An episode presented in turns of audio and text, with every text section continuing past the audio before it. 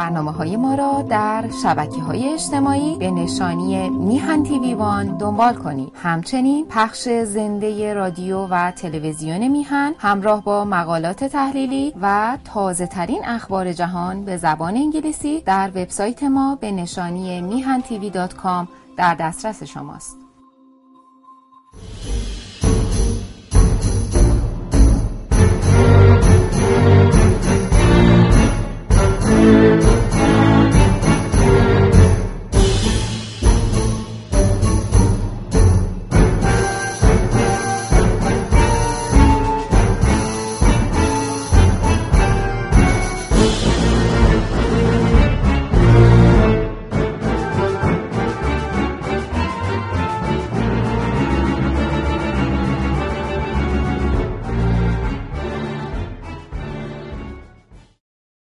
درود بر شما. بیژن آتشینجان هستم عضو حزب سکولار دموکرات ایرانیان و نهمین برنامه روزگار آلترناتیو رو تقدیم شما می‌کنم. حزب ما معتقده که ما از دورانهای افشاگری و گفتمانسازی گذشتیم و وارد مرحله تشکیلات سازی شدیم و نام این تشکیلات رو آلترناتیو گذاشتیم تا با سایر تشکلاتی که بالقوه می‌تونن جانشین حکومت اسلامی بشن متفاوت و متشخص باشه ما در این برنامه ها تلاش می‌کنیم تا موضوع و مفهوم یک تشکیلات کارآمد به نام آلترناتیو رو در راستای مقابله با رژیم اسلامی مسلط بر ایران بشکافیم و توضیح بدیم. موضوع برنامه امروز ما اینه که چرا ما باور داریم که تنها سکولار دموکراسیه که می‌تونه با داشتن موضعی بیطرف نسبت به سازمانها و شخصیتهایی که هر کدام دارای باورها و ارزشهای خاص خودشون هستن به صورت یک نخ گردنبند عمل کنه و یه اعتلاف گسترده رو در میان مخالفان حکومت اسلامی به وجود بیاره. برای روشن شدن این موضوع ابتدا از شما دعوت می‌کنم به ویدیویی که در این مورد تهیه شده توجه کنید و سپس با من به اتاق مجازی هماندیشی اعضای داوطلب حزبمون بیایید. با ما همراه باشید.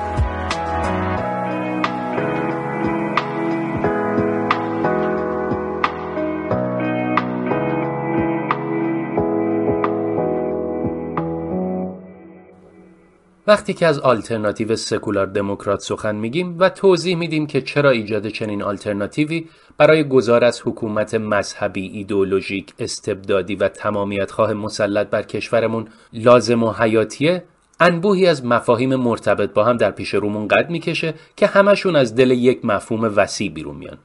اون مفهوم وسیع کسرت نام داره. اگه توی فرهنگ ده خدا دنبال مفهوم این واژه بگردید می‌بینید که معادلهایی از قبیل بسیاری، فراوانی، افزونی و زیادتی برای این واژه درک شده. البته شاید این معادل ها ما رو از توجه به این نکته قافل کنه که کسرت به معنی بیش از یکی هم می‌تونه باشه. یعنی وقتی با بیش از یک فرد یا یک شی روبرو باشیم اون وقت با مفهوم کسرت سر و کار داریم.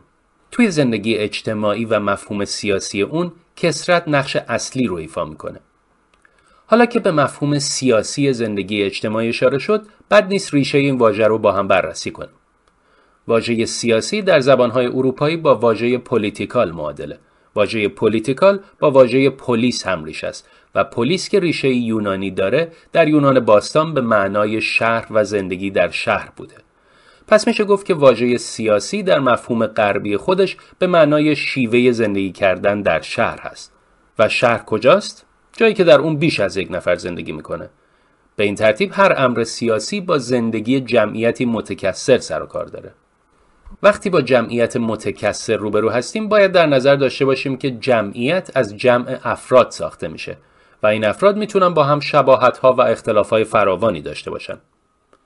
هر کدوم از این افراد می‌تونن ارزش ها و باورهای مخصوص به خودشونو داشته باشن می‌تونن از لحاظ نوع باور و ارزش هاشون با هم نزدیک باشن و شاید هم از هم خیلی دور باشن علاوه بر این یه مسئله دیگه هم مطرحه و اون سهم هر کدوم از این افراد از قدرت، ثروت و نیازهای غریزی مثل نیاز به خوراک، امنیت، زاد و ولد و غیره است. وقتی پای سهم به میان میاد اون وقت موضوع عدم توازن و نابرابری و اختلافات فردی و گروهی و طبقاتی هم مطرح میشه. و از دل همین اختلافات و نابرابری ها مفاهیم جدیدی مثل عدالت و برابری و عدم تبعیض مطرح میشه. و آخر سرم یه مفهوم برتر و مهمتر از دل اون مفاهیم به وجود میاد که ما بهش میگیم داوری. داوری یعنی نظارت بر اختلاف ها و شکایت ها و کوشش برای حل و فصل مسائل در راستای رفع تبعیض و برقراری برابری و نظایر اون. همونطور که دیدید وقتی بخوایم موضوع کسرت به معنی بیش از یکی رو بررسی کنیم به مفهوم داوری می‌رسیم. اما شرط اول پدید اومدن داوری چی می‌تونه باشه جز بیطرفی؟ داور برای اعلام نظر در جهت حل اختلاف نمی‌تونه بدون دلیل و به علت خواستهای شخصی خودش طرف یکی از جناها رو بگیره. چرا که در این صورت کارش به جای داوری به جانبداری می‌کشه. حالا بیاید دوباره برگردیم به مفهوم سیاست یا همون رفتار صاحبان قدرت در میدان زندگی جمعی. اما چطور میشه صاحب قدرت سیاسی رو یه داور بیطرف دونست؟ اولین شرط بیطرفی صاحب قدرت سیاسی اینه که خودش واجد خواستها و ارزشها و باورهای یکی یا چند تا از طرفین اختلاف نباشه. یعنی بتونه خودشو در بالای همه اختلافها قرار بده و بر اساس بیطرفی در جهت حل اختلاف داوری کنه.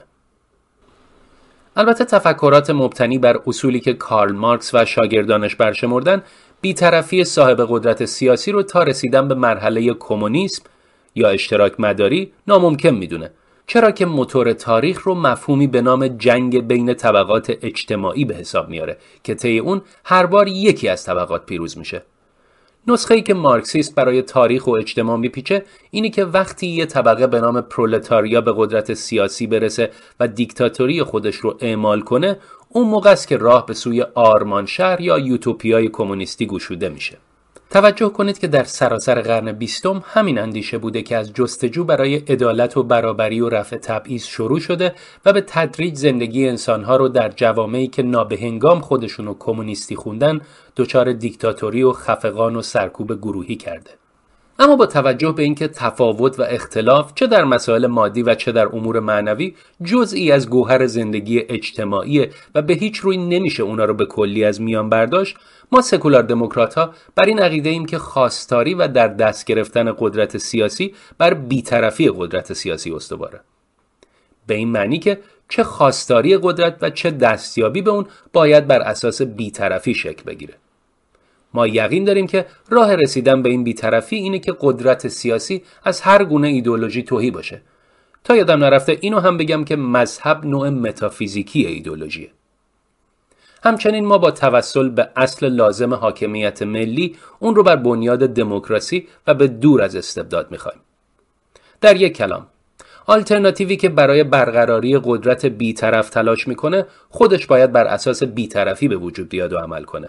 و سکولار دموکراسی عبارتی که در نطفه خودش حامل این بیطرفی محسوب میشه.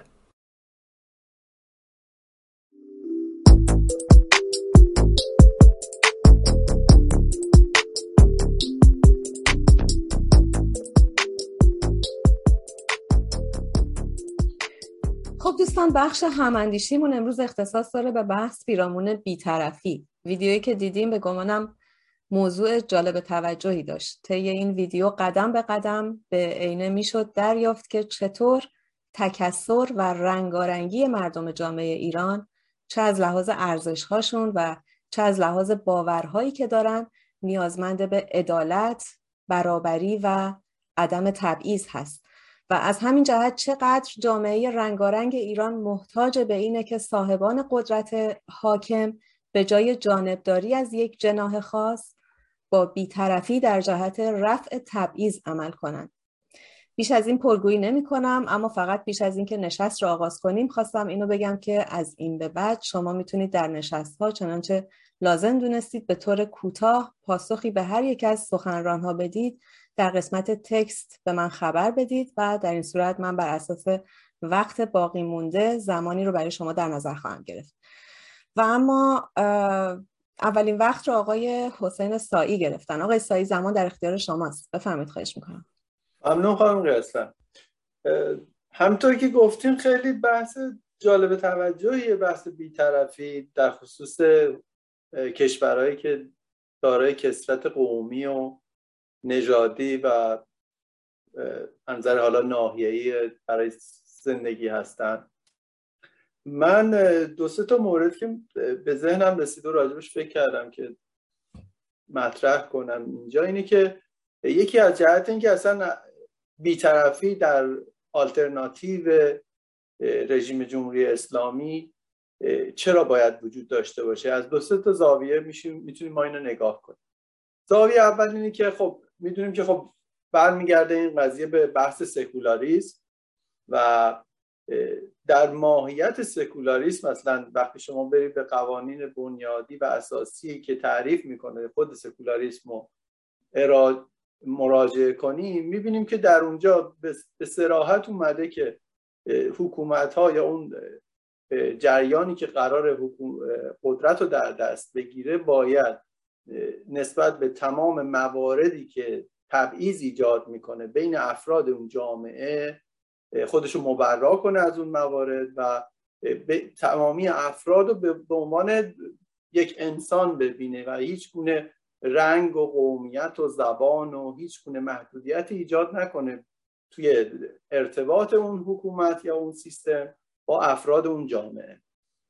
مورد دومی که دوست داشتم اون زاویه مطرح کنم اینه که در خصوص ایران تفاوتی که بین سال 57 حالا شورش بگیم فتنه بگیم اسمش هر چی بخوایم بذاریم و امروزی که قراره یک آلترناتیو جدید بیاد و جایگزین این حکومت اسلامی بشه تفاوت بزرگی داره.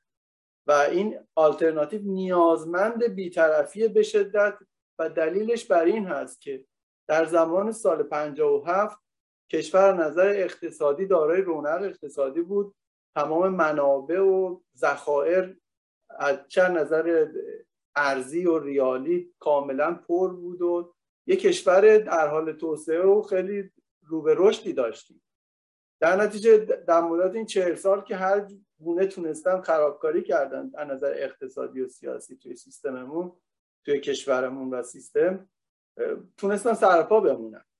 ولی آلترناتیوی که الان می‌خواد جایگزین این حکومت بشه یک حکومت برشکسته و از همه نظر آسیب دیده رو داره تحویل می‌گیره. و به همین دلیل من نظرم این هستش که این بحث بیطرفی اهمیت زیادی پیدا می‌کنه چون آلترناتیو باید بتونه از تمام قوایی که موجود هست تمام پتانسیلی که موجود هست در بین گروه های اپوزیسیون استفاده کنه.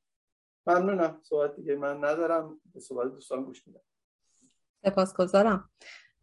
آقای دکتر نوری‌علا روی صحبت آقای سایی شما مثل اینکه پاسخی دارید. بفرمایید خواهش می‌کنم. نه نه اصلا پاسخ آقای سایی نیستش. فقط خواستم یک نکته رو احساس می‌کنم. باید همین اول کار بیان بکنم و اون اینه که ما داریم راجع به حکومت یک کشور و آلترناتیوهاش صحبت می‌کنیم. پای دولت اگر بیاد دیگه دولت نمی‌تونه بیطرف باشه. دولت نماینده احزاب هر حزبی هم مرامنامه خودش رو داره. ولی قانون اساسی و حکومت باید بیطرف باشه راه رو باز بکنه برای اینکه هر عقیده چهار سال وقت داشته باشه بیاد صحبت کنه. خیلی ممنون. آقای امیر جوان پیکر بفرمید خواهش می‌کنم. خیلی سپاسگزارم خانم قیاسفان بله خب این در رابطه با مسئله بیطرفی چون بحث ما سر بیطرفی آلترناتیو که می‌خوایم بسازیم در دوران روزگار آلترناتیو قرار داریم یه مقدار باید بیشتر روی این قضیه دقت کنیم. این بحث در واقع این مسئله بیطرفی در اصل یک مبحث حقوقی رو داره باز می‌کنه.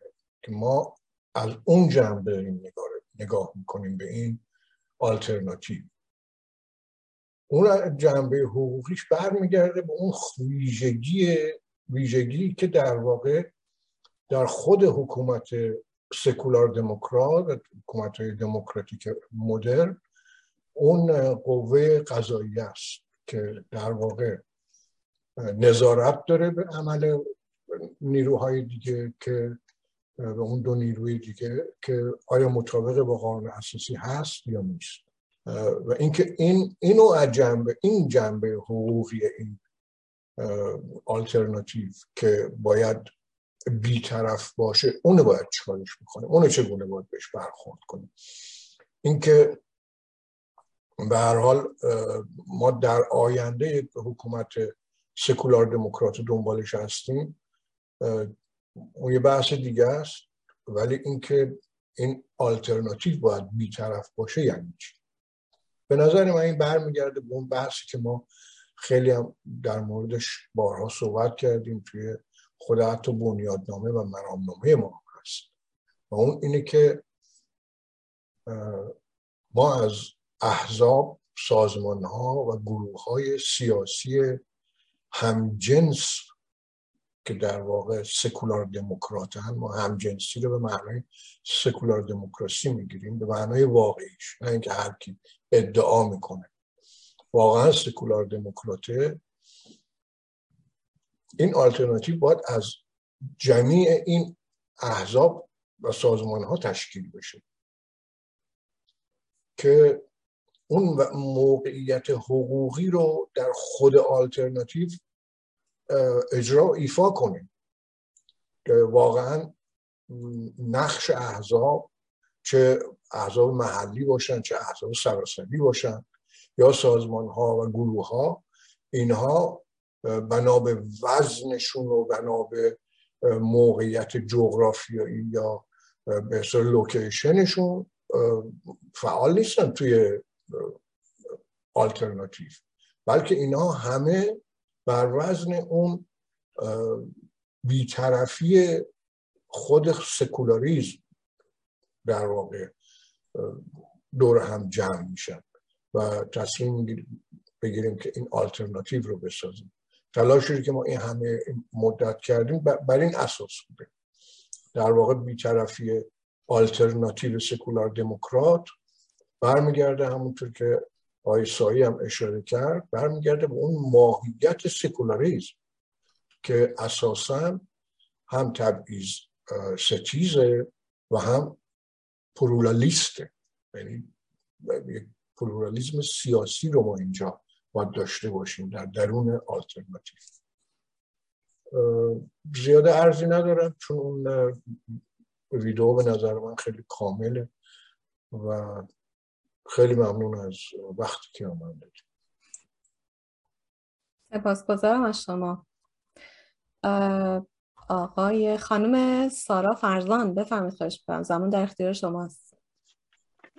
بله در تکمیل صحبت های دوستان عزیز که هر کدوم به نوعی به موضوعی اشاره کردند ادامه میدم. موضوع بسیار مهمی که در این ویدیو بهش اشاره شد جمله کلیدی هست که لازمه که همه بینندگان بهش توجه داشته باشند که چرا سکولار دموکراسی می‌تواند راه نجات و یک قدرت سیاسی یک صاحب قدرت بیطرف و یک حکومتی باشه که در داوری بیطرفه. خب اگر ما بخوایم در واقع این موضوع رو یک کمی موشکافی کنیم. باید بگیم چطوری سکولار حکومت سکولار دموکرات یک حکومت سکولار دموکرات می‌تونه با بیطرفی به تحقق شعارهایی مثل دموکراسی، آزادی، رفاه و در واقع پایان دادن به تبعیض شهروندان یا حقوق شهروندی مساوی تصاوی حقوق شهروندان بپردازه. و به نظر می‌رسه که همه باورمندان به این مفاهیم که در واقع در حلقه اپوزیسیون سکولار دموکرات قرار می‌گیرن تا یک آلترناتیو سکولار دموکرات رو بسازن لازمه که به این مفهوم عمیق و مؤلفه مهم که در دل سکولار دموکراسی نهفته و همون تکثرگرایی هست هم یک focus بیشتری داشته باشن و به اون اشراف داشته باشن. چرا که آلترناتیو یک حکومت سکولار دموکرات هم باید در دل خودش برای دستیابی و ساخت قدرت سیاسی همون در واقع رویه بیطرفی رو داشته باشه. اگر بخوایم یه مقدار باز بکنیم بحث تکسر هست. تکسرگرایی در واقع ستون اصلی سکولار دموکراسی هست که در واقع هر جایی که ما بحث از پلورالیسم یا تکسرگرایی می‌کنیم قطعا منظورمون به یک تعدادی بیش از یک نفر هست. جالب بود که در این ویدیو اشاره شده بود به مفهوم سیاست به مفهوم سیاسی که در یونان قدیم خب برگرفته شده بوده از همون واژه پلیسی که همون به معنی شهر هست و سیاست هم در واقع اداره امور شهری بوده به نوعی. و اینکه هر جا صحبت از سیاست میشه بحث بحث جمعیت هست هر جا صحبت از جمعیت میشه بحث تکسر هست و تنوع افکار و عقاید و آرا و اندیشه ها و حتی نیازها.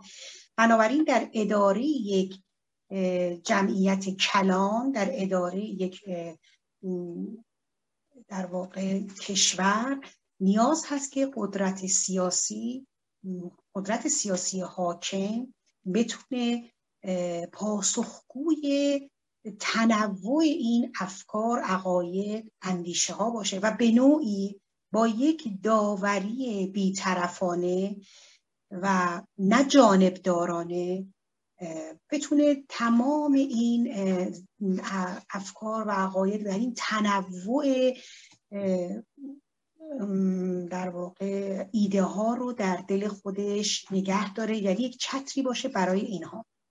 و خود این قدرت سیاسی باید خالی از یک ایده مشخص و واضحی باشه. چرا که در این صورت حتما در اعمال در واقع قدرت خودش جانبداری خواهد کرد. حالا با تمام فرضی که ما بر این گرفتیم که ستون اصلی سکولاریسم بر سکولار دموکراسی بر کسرتگرایی استوار شده به این میریم به این سمت که ما سکولار دموکرات ها بر این عقیده و باور هستیم که در واقع آلترناتیوی که در این مسیر داریم می‌سازیم آلترناتیو اون باید فاقد این عنصر نباشه. در واقع ما یه بحثی داریم میگیم فاقد شی نمی‌تونه معطی شی باشه. یعنی اگر آلترناتیو سکولار دموکرات فاقد عنصر بیطرفی باشه نمی‌تواند در ساخت قدرت و در ساخت حکومتی که در دست خواهد گرفت در آینده این بیطرفی رو لحاظ بکنه. پس آلترناتیو سکولار دموکرات میاد به کمک ساخت قدرت سکولار دموکرات که در ذات خودش باور به تکسرگرایی داره و اعتقاد داره که برای همه افکار، اندیشه ها، باورها، گروه ها و تشکل ها فضای یکسان ایجاد می‌کنه تا اونها در یک رقابت منصفانه بتونن در دوره مشخص با طرح و برنامه هاشون قدرت رو به دست بگیرن و مخاطبان خودشون رو داشته باشن. اینجاست که ما میگیم بهترین آلترناتیو می‌تونه آلترناتیو سکولار دموکراتی باشه. چرا که به تکسرگرایی و یک داوری بیطرفانه باور داره. در ادامه فرصتی شد من توضیحات دیگه ای رو خدمت دوستان خواهم داد. خیلی ممنون. آقای جمشید سرجو بفرمید خواهش می‌کنم. با دوربین بسته.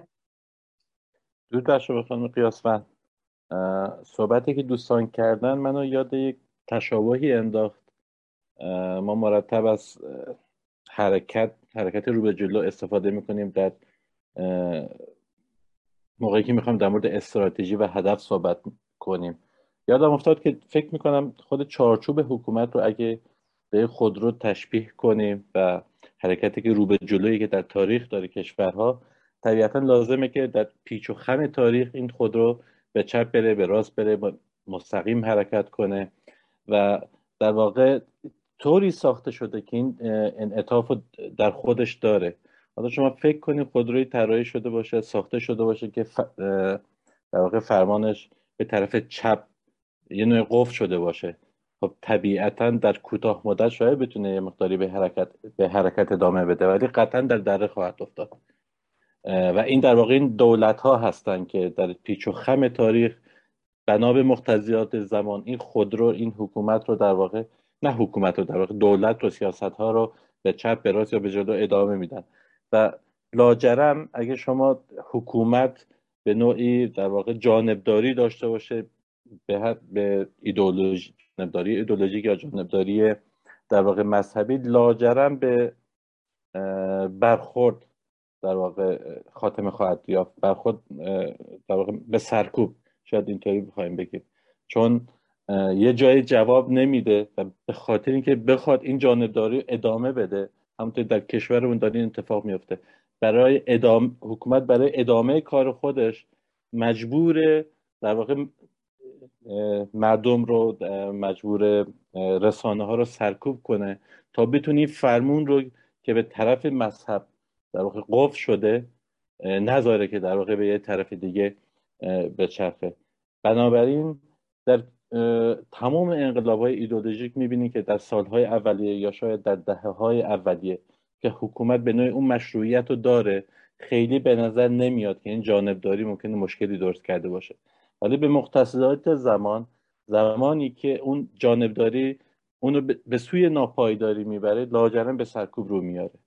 بنابراین اگه بخوایم ما حکومتی داشته باشیم که نخواد یعنی نتونه در واقع هیچ زمانی به سرکوب رو بیاره حتما میبایستی در واقع به هیچ طرفی به هیچ طرف ایدولوژیکی هیچ نوعی به انگلیسی بایاس داشته باشه یعنی به هیچ طرفی خم شده باشه. ممنون. سپاسگزارم. خانم سارا فرزان راجع به صحبت آقای سرجو صحبت کامنت تکمیلی دارم. بفرمایید خواهش می‌کنم. فرزان. بله نکته خوبی رو آقای سرجو اشاره کردن. خیلی کوتاه میگم که آلترناتیوی که در ذات خودش دارای تعصبات ایدولوژیک خاصی باشه و یک دفاع خاص از یک اندیشه خاص رو داشته باشه قطعا در روند دستیابی به قدرت و ساختار قدرت سیاسی در نهایت به یک دیکتاتوری و استبداد روی کرد خودش رو ادامه خواهد داد. بنابراین ما نیاز داریم به آلترناتیوی که بیطرف باشه تا بتونه همه طیف اندیشه متفاوت و متنوع رو در چتر خودش قرار بده. سپاسگزارم. تشبیه به اتومبیل هم تشبیه جالبی بود. با فرمانی که فقط به یک سمت پیش میره و شاید به همین دلیل باشه که حکومت اسلامی الان دیگه به طور کامل حقانیت یا اگر بخوایم اسلامیش رو بگیم مشروعیت خودش رو از دست داده چرا که راه تعداد بسیاری از مردم باورها و ارزشهاشون از راه حکومت کاملا جداست و هرچه که میگذره جداتر هم میشه. آقای حسین سایی بفرمایید خواهش می‌کنم. ممنون. البته من دو سه تا کامنت برام دیگه گفتم یه وقت بگیرم برای همشون یکی از صحبت های آقای جوابدگر عزیز. ایشون فهمیدن که حالا حکومت آینده می‌خواد سکولار دموکرات بشه. من معتقدم که ما از همین الان که داریم آلترناتیو رو می‌سازیم باید پایه ها و اساس سکولاریسم و دموکراسی رو توی آلترناتیومون ببینیم و همینطور ادامه بدیم تا به حکومت بعدی برسیم. دوم در رابطه با صحبت آقای سلجو عزیز بگم که خیلی جالب تشبیه کردن. و من می‌خوام بگم که اساس امر اینه که یک حکومت سکولار دموکرات این چابکی رو داره و این قدرت و و انعطاف پذیری رو به دولت هایی که زیر دستش کار می‌کنن میده که همینطور که دوستمونم توضیح داد بتونن به چپ برن به راست برن و در تمام مسیرهایی که لازمه به قولی پیشرفت جامعه و کشور هست این این خودرو یا این مجموعه حرکت کنه. و به هر موقع هم که در هر زمانی هم که لازم بود فرمون یا جهت اون حرکت رو تغییر بدم به سمت درست. این قدرت رو داره و این چابکی رو داره. بسیار عالی. و یک کامنت دیگه هم آخری ببخشید طولانی شد. در رابطه با خانم فرزان عزیز بگم که ما من توصیه اینه که وقتی داریم راجع به جایگزین های غیر از آلترناتیوی که ما بحثش رو کردیم و تعریفش رو کردیم و الان داریم اساس ساختارش رو تعریف می‌کنیم می‌خوایم صحبت کنیم به نظر من بهتره بگیم که جایگزین جایگزین حکومت. چون وقتی دیگه قرار باشه یک جایگزینی که برای حکومت فعلی بیاد قرار جانبدار یک جریان یا تفکر یا یک مذهبی باشه دیگه بحث سکولاریسم و دموکراسی ما رو زیر سوال می‌بره و عملا ما اونو به عنوان آلترناتیو اصلا نمی‌شناسیم. و فقط من توصیه که فقط عنوان کنیم که این یک جایگزین هست و عبارت آلترناتیو رو براش اصلا استفاده نکنیم. ممنونم.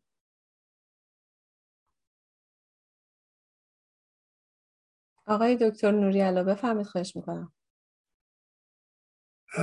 من فکر می‌کنم ما توی برنامه خودمون راجع تفاوت بین جانشین و آلترناتیو صحبت کردیم. یعنی هر کسی که یا هر نیرویی که بیاد بشینه سر جای حکومت فعلی خب جانشین اون حکومته.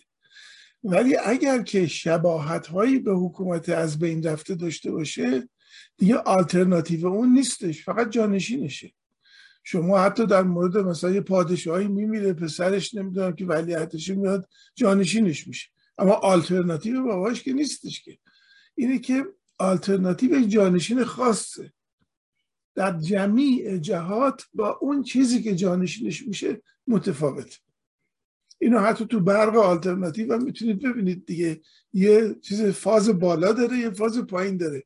یا در مثلا در شب و روز. اینا آلترناتیو هم برای اینکه به هیچ وجه شبیه همدیگه نیستن. سپاسگزارم. آقای محمود ابتهی بفهمید خواهش می‌کنم. زمان در اختیار شماست متشکرم از شما. خیلی موضوع جالبی است که مطرح کردن جناب دکتر پیشنهاد دادن راجع به این برنامه امروز. بیطرفی حکومت.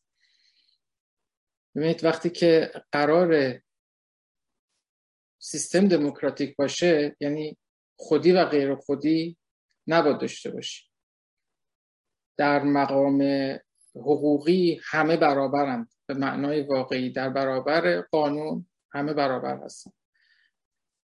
ارتباط پیدا می‌کنه با در واقع مفاهیمی مثل عدم تبعیض شایسته سالاری.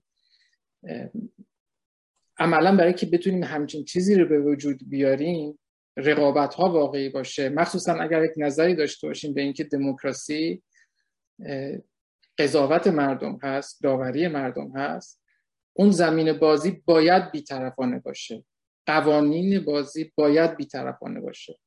حالا این حکومت ماست و قانون اساسی است دیگه. اگر اینها بیطرفانه نباشه اصلا دیگه دموکراسی عملا به وجود نخواهد آمد. بیطرف بودنش یعنی سکولار بودن و دموکرات بودن. یعنی که ایدئولوژی خاصی رو تحمیل نکنه به مردم اون مثال خیلی تشبیه جالبی که استفاده کردن آقای سلجو ماشینی که فرمونش به یک طرف فقط میپیچه یا قفل شده خیلی گویاست امکان پیشرفت رو نمیده. مثلا این حکومت فعلی اصلا فرمانش رو به آسمون قفل شده می‌خواد پرواز بکنه. با ماشینی که نمی‌تونه روی چهارچرخش هم حرکت بکنه و می‌بینید که چه شرایطی رو ایجاد کرده. من همینجا اگه اجازه بدید متوقف میشم. ولی برای اینکه انحصار در قدرت و اقتصاد ایجاد نشه و عملا جامعه بتونه رو به پیشرفت باشه ما نیاز داریم به یک حکومتی که بیطرف باشه و غیر ایدولوژیک باشه. متشکرم. ارز کنم که داشتن یک قانون اساسی مدرن نشان دهنده رشد و پیشرفتگی یک ملت هست. البته این شرط کافی برای رشد و پیشرفت نیست. چرا؟ پاسخ این چرا رو در ویدیویی که در ادامه پخش میشه با هم دیگه ببینید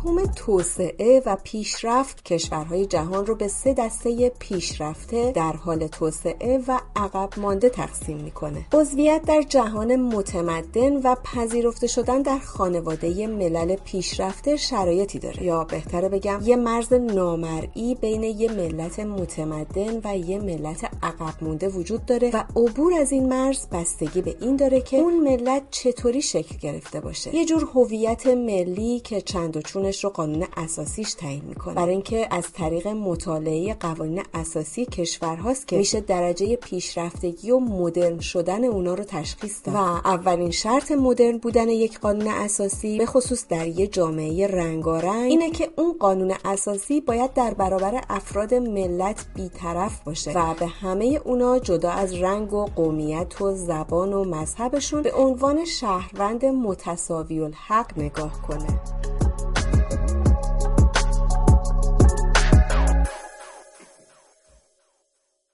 آقای جمشید صلحجو بفرمید خواهش می‌کنم. سپاس مجدد. یه نکته دیگه به ذهنم رسید. در این مورد که جهتگیری حکومت معمولا نه تنها در واقع منجر به تقویت اون نیروی نمیشه که حمایتش می‌کنه بلکه برعکس در واقع در رو به زمین می‌زنه. فکر یه نمونه خیلی خوبی که داریم در همین کشور خودمون ایران. جهتگیری حکومت در واقع و تقویت مذهب چیکار با مذهب کرد؟ ما به نقطه رسیدیم همین امروز که اتفاقا قبل از جلسه با دوستان صحبت می‌کردیم گرایش هایی که می‌خوان در حکومت آینده در واقع علیه مذهب علیه مذهب در جامعه عمل کنن و در واقع بخوان مذهب رو از بین ببرن. یعنی این تنفری که فرض کنید در های از جامعه به وجود اومده. این حمایتی که حکومت در این چه سال گذشته از مذهب کرد. چه بر سر مذهب آورد؟ یا فرض کنید سپاه پاسداران در مقابل ارتش از روز اول امکانات بیشتری در اختیارشون گذاشت حمایت مالی کرد اجازه داد در فعالیت اقتصادی در واقع مشارک، مشارکت کنند. خب امروز سپاه پاسداران در چه مقامی قرار داره؟ نه تنها مورد در واقع تنفر حالا اگه نگیم تنفر به در واقع بسیار از مردم ضد اون وایسادن. حتی عملکرد نظامیش در واقع زیر سوال رفته. یعنی قدرت نظامی سپاه پاسداران شما از هر, از هر کسی بپرسین یا در جاهای مختلفی که دیدیم نمی‌تونه در واقع اون اصول خودش رو که در واقع یک نیروی نظامی هست نمی‌تونه عملکرد نظامی داشته باشه.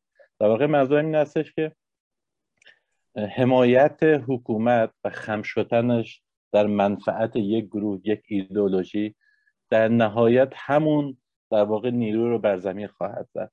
و نه تنها در واقع منجر نمیشه که قوی تر بشه بلکه در ضعف اون در جهت ضعف اون گام برمیداره. و این یه دلیل دیگه ایه که آلترناتیو باید در واقع بیطرف باشه. چون آلترناتیو اگه به هر جهت به هر جهتی خم بشه به هر جهتی بخواد حمایت بیدریق بکنه از هر چیزی در نهایت عکس اون عمل خواهد شد. ممنون. پیش از اینکه ما به زنگ تفریح کوتاهی بریم آقای حسین سایی اشاره, حسین سایی اشاره کردن به صحبت آقای جوانپیکر و من می‌بینم که اینجا آقای جوانپیکر وقت گرفتن که در پاسخ به آقای سایی صحبت کنن. آقای جوانپیکر بفرمید خواهش می‌کنم. بله خیلی سپاسگزارم خانم بیاستان من نمی‌دونم توی صحبت صحبتم چگونه بوده که آقای سایی این گونه برداشت کرد که من بر این باورم که فقط حکومت سکولار دموکراتی که در آینده خواهد بود. سکولار دموکرات. و در صورتی که من تمام صحبتم سر الانه. الان که روزگار آلترناتیوه و آلترناتیو رو ما می‌خوایم اینو ببینید ما آلترناتیو می‌خوام سکولار دموکرات باشه. چرا؟ چون اصلا اساسا زمانی که ما حکومت سکولار دموکرات داشته باشیم که دیگه آلترناتیو نیست. اون دیگه حکومت دیگه حکومتی نیست که اون بخواد آلترناتیوش باشه. ما الان صحبت آلترناتیو رو می‌کنیم. به خاطر اینکه در این حکومت سر کاره. چون قدرت داره. اون حاکمه. آلترناتیو اون رو می‌خوایم بسازیم در خارج کشور. و این آلترناتیو یکی از ویژگیاش اینه که بیطرف باشه. که من توضیح دادم در این این بیطرفی علاوه بر اون مسئله جنبه حقوقی که داره در رابطه با ائتلاف یا همکاری یا اتحاد یا وفاق با سایر احزاب سازمان ها و گروه های همجنس یعنی سکولار دموکرات به وجود میاد. من تعجب کردم شما همچین برداشتی از سخن من کرد. خیلی ممنون خانم بیاسم سپاسگزارم. به هر حال شما با صحبتتون رفع ابهام کردید. خیلی هم عالی. من می‌تونم یه نکته رو بگم؟ حتما با کمال میل. بفرمید خواهش می‌کنم. خواستم بگم که اتفاقا من که گوش می‌کردم به حرفای دوستان شاید آقای جوان پیکر تنها کسی بودش که دقیقا راجع به بیطرف بودن آلترناتیو صحبت کرد. اکثر دوستان وقتی که راجع بیطرفی صحبت می‌کردن بحثشون کشیده می‌شد به حکومت آینده. و من در نتیجه به این پیشنهاد رسیدم که ما برنامه دیگر رو اصلا اختصاص بدیم به این که چطور می‌تونه یک آلترناتیو بیطرف باشه. حکومت رو ما می‌دونیم حکومت هست با دولت فرق داره. حکومت بیطرف میشه دولت طرفدار بحث ها میشه. ولی یه آلترناتیو فرقش اون وقت با اندیشه همه با هم چیه؟ اگه بیطرفی رو بگذاریم توی یک کفه ترازو همه با هم بذاریم توی کفه ترازو اینا مساوی هم. آیا من مفهوم ما از بیطرفی آلترناتیو اینی که آلترناتیو باید هم شامل همه نهله های فکری باشه یا نه؟ من فکر کنم این مسئله آمزیه که هم می‌تونیم یک هفته ای راجبش فکر کنیم. هم برنامه آینده رو راجب بیطرفی آلترناتیو هستن اختصاص بدیم. در این حال می‌خوام که یک نکته دیگه ای رو هم به بحثمون اضافه کنم و در واقع شما رو برگردونم به اول این برنامه. ما خب توی ویدیویی که نشون دادیم شروع کردیم که به خصوص با این ایماژی که گذاشته شد اونجا که علامت سوال بود علامت تعجب بود مساوی بود این حرفا که چجوری مفاهیم از دل همدیگه میان بیرون. این یک کاریه که توی ادبیات سیاسی ما خیلی کم اتفاق افتاده. در حالی که مثلا فرنگی ها کاملا روی این قضیه کار کردن و می‌دونن که یه مفهومی چگونه از دل مفهوم دیگری میاد بیرون؟ چرا میاد بیرون؟ چه ارتباطی با همدیگه داره؟ مسئله جامعه متکثر یا حتی جامعه چون به محض اینکه میگیم جامعه تکثر توشه دیگه یعنی جماعتی اونجا هستن. وقتی مسئله جامعه مطرح میشه شما همین رو اگر ادامه بدید می‌بینید که می‌رسید به یه جایی که هر نوع مدیریتی لازمه واقعیش میشه بیطرفی. شما مثلا بازی فوتبال رو نگاه بکنید. اگر داوری که وایستاده اونجا داره بین دو تا تیم قضاوت می‌کنه طرف یک تیم رو بگیره همه تماشاچی ها از جایگاهاشون میپرن وسط زمین حساب داور رو می‌رسن. من یادم تو ایران بعضی ها اصلا شعارهای خیلی بدی دو به داورهای می‌دادن که یک طرف قضاوت می‌کردن.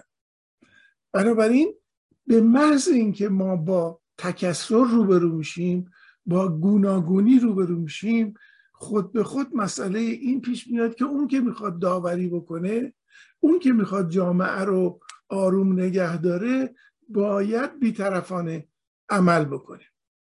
شما توی دم که نگاه بکنید کت خدای حق نداره. طرف یه, یه ماجرایی رو بگیره. حالا مثلا دو نفر سر آب با هم دیگه دعواشون شده کت خدا رو صدا می‌کنن که بیاد. کت خدا اولش باید به طرفین ثابت کرده باشه که بی طرفه. بنابراین بحث ما به خصوص امروز حالا اون پیشنهادی که من برای هفته دیگه کردم به جای خودش اما بحث امروز ما اینه که در هر تشکل اجتماعی سیاسی وقتی که تشکیلاتی به وجود میاد اون که در رأس تشکیلات قرار می‌گیره اون کسی که باید داوری بکنه باید بیطرف باشه. وگرنه اون تشکیلات محکوم به شکست هستش. و آلترناتیو یک چنین چیزی است. چرا ما اصرار می‌کنیم که مثلا حزب ما آلترناتیو نیست؟ خیلی ها به ما میگن که آقا شما چرا اعلام نمی‌کنید که خودتون آلترناتیوی. ما آلترناتیو دولت اگر یه حکومت سکولار دموکراتی باشه ما میریم اونجا عقاید خودمون رو میگیم میگیم ما با روحانیت این کار رو می‌کنیم با نمی‌دونم ارتش اون کار رو می‌کنیم و غیره. مردم اگه به ما رای دادن ما میریم تو کار. ولی اون که قانون اساسی رو نوشته اون مجلس مؤسسان اون نهادهایی که بیرون میان از اون قانون اساسی لاجرم باید بیطرف باشن. من دوست داشتم که جلسمون رو با این ارتباطی که بین تکسر و بیطرفی داور هست به پایان برسون